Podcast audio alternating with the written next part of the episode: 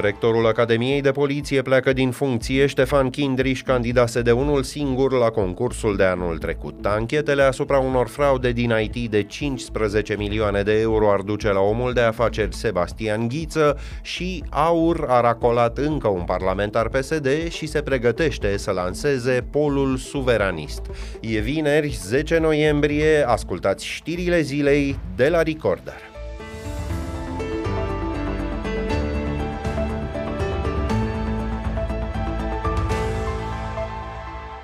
Claudiu Ștefan Kindriș, rectorul Academiei de Poliție Alexandru Ioan Cuza, pleacă din funcție la numai un an de când a câștigat un concurs la care participase de unul singur. Demersul a fost confirmat pentru recorder de surse din Ministerul de Interne și chiar de către fostul rector. Cu amănunte, Ani Sandu. Claudiu Ștefan Kindriș a spus că părăsește din motive personale cea mai importantă instituție de învățământ din sistemul de ordine publică și a evitat să intre în amănunte. Potrivit însă informațiilor obținute de Recorder, concursul de anul trecut pentru funcția de rector al Academiei de Poliție face obiectul unui dosar penal. El s-a aflat inițial pe rolul parchetului de pe lângă Tribunalul București, după care a fost preluat de secția parchetelor militare de pe lângă Curtea Supremă. Potrivit surselor Recorder, dosarul penal privește modul de organizare a concursului prin care Claudiu Ștefan Kindriș a fost titularizat pe postul de rector al Academiei de Poliție. Există suspiciuni că regulamentul de concurs ar fi fost modificat în favoarea sa și că ar fi împiedicat împiedicat participarea altor candidați. Înainte să devină rector al Academiei de Poliție, Kindriș a fost timp de 9 ani ofițer SRI și a activat vreme de alți patru în Direcția Generală de Protecție Internă, serviciul secret al Ministerului de Interne. Este cunoscut drept un apropiat al fostului ministru Lucian Bode. Ștefan Kindriș este al șaselea rector al Academiei de Poliție din ultimii cinci ani, perioada în care instituția a fost lovită de mai multe scandaluri de corupție și de plagiat. Cosmin Andreica, liderul sindicatului Europol, a luat parte în calitate de observator observator la concursul câștigat anul trecut de Ștefan Kindriș. El reclamă influența pe care politicul o exercită asupra Academiei de Poliție. Am avut uh, prima tentativă de concurs. Uh, domnul Kindriș, practic, a condiționat participarea altor cadre didactice la concurs și a ajuns să candideze singur pe post, pe cea mai importantă funcție din cadrul Academiei de Poliție. Faptul că ai un singur candidat pe o funcție râvnită sau cea mai râvnită funcție din Academia de Poliție demonstrează fără echivoc faptul că această instituție a eșuat politicul, factorul politic care a permis să candideze și să ocupe această funcție, nu vrea decât să golească de conținut această instituție, care la rândul ei va pregăti ofițeri mediocri. Academia SRI nu va verifica acuzația de autoplagiat la adresa rectorului Adrian Ivan. Cotidianul Libertatea a descoperit în septembrie că peste 830 de pagini identice apar în 5 volume diferite semnate de acesta. Comisia de etică a Academiei spune că nu se va sesiza pentru că Adrian Ivan, citez, nu este profesor titular. Rectorul Academiei SRI este chiar cel care aprobă componența Comisiei de etică, iar lista profesorilor profesorilor din instituție e secretizată. Drept urmare, nu se poate verifica dacă și ce fel de profesor este Adrian Ivan. În vârstă de 54 de ani, el conduce instituția care formează ofițeri pentru serviciul secret, dar și pentru alte instituții de siguranță națională. Coordonează de asemenea teze de doctorat, printre ele se numără cea a lui Lucian Bode, acuzat la rândul lui de furt intelectual.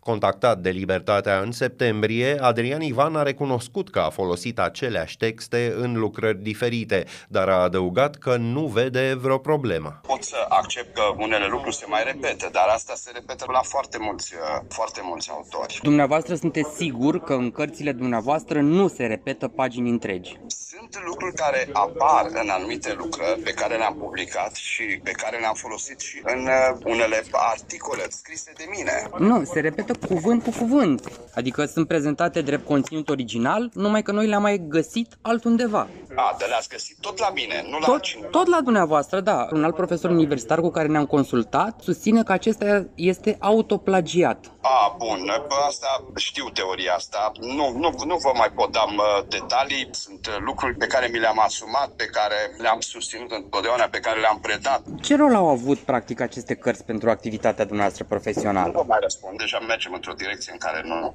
nu doresc să mai vă răspund. Comisia de etică a Universității Babeș-Bolyai s-a autosesizat totuși și va analiza acest caz pentru că rectorul Academiei SRI este profesor și la UBB.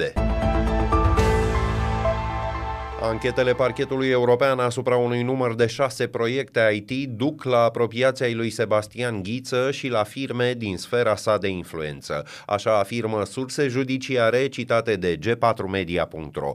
Fugar din calea justiției în Serbia, omul de afaceri, fost deputat, își sărbătorește chiar azi ziua de naștere. Alte surse adaugă că mai multe persoane care urmau să zboare în ultimele zile în Belgrad au rămas în țară din cauza cercetărilor. Sebastian Cristian Ghiță se află în Serbia din 2016. Parchetul european, condus de Laura Codruța Căveși, a făcut săptămâna aceasta aproape 40 de percheziții în București, Ploiești, Cluj și Ialomița. Instituția are două anchete în curs asupra unei fraude de 15 milioane de euro. Vizate sunt șase proiecte IT finanțate cu bani europeni. Între 2019 și 2022, beneficiarii au prezentat documente false sau inexacte. Potrivit procurorilor, serviciile erau supraevaluate, iar unele dintre ele nu au fost vreodată livrate. Suspecții ar fi emis și facturi frauduloase pentru mai multe bunuri.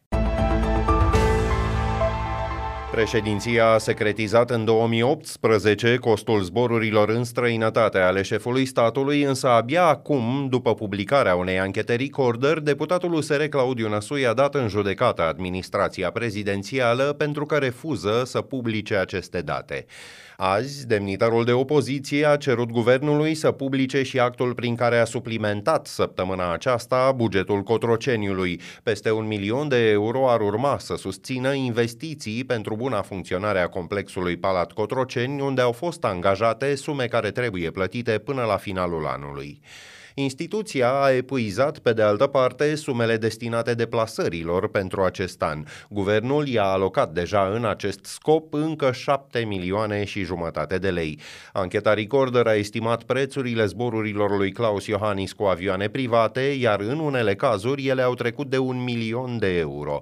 Președintele s-a aflat alaltă ieri în vizită oficială în Belgia, iar săptămâna viitoare pleacă într-un al treilea mini-turneu în străinătate din acest an în Africa. Pe pagina recorder.ro transparență îi puteți scrie administrației prezidențiale să desecretizeze costurile. Peste 30.000 de persoane au făcut-o deja.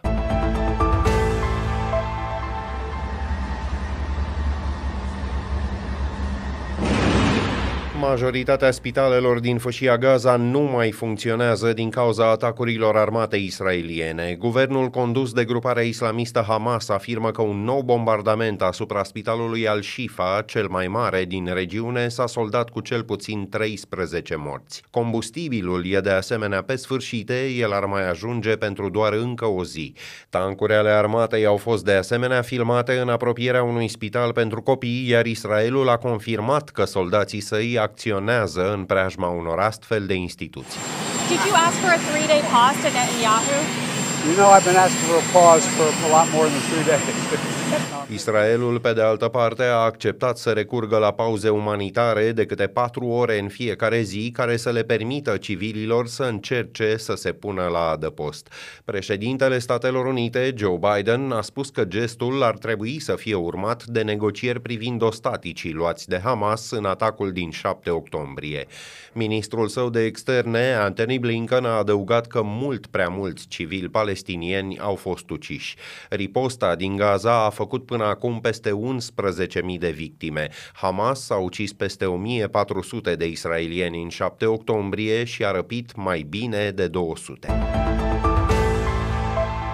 La rubrica Fast Forward, alte știri care ne-au atras azi atenția, liderul AUR, George Simion, se pregătește să lanseze săptămâna viitoare ceea ce numește Polul Suveranist, câteva formațiuni minuscule grupate în jurul partidului pe care îl conduce.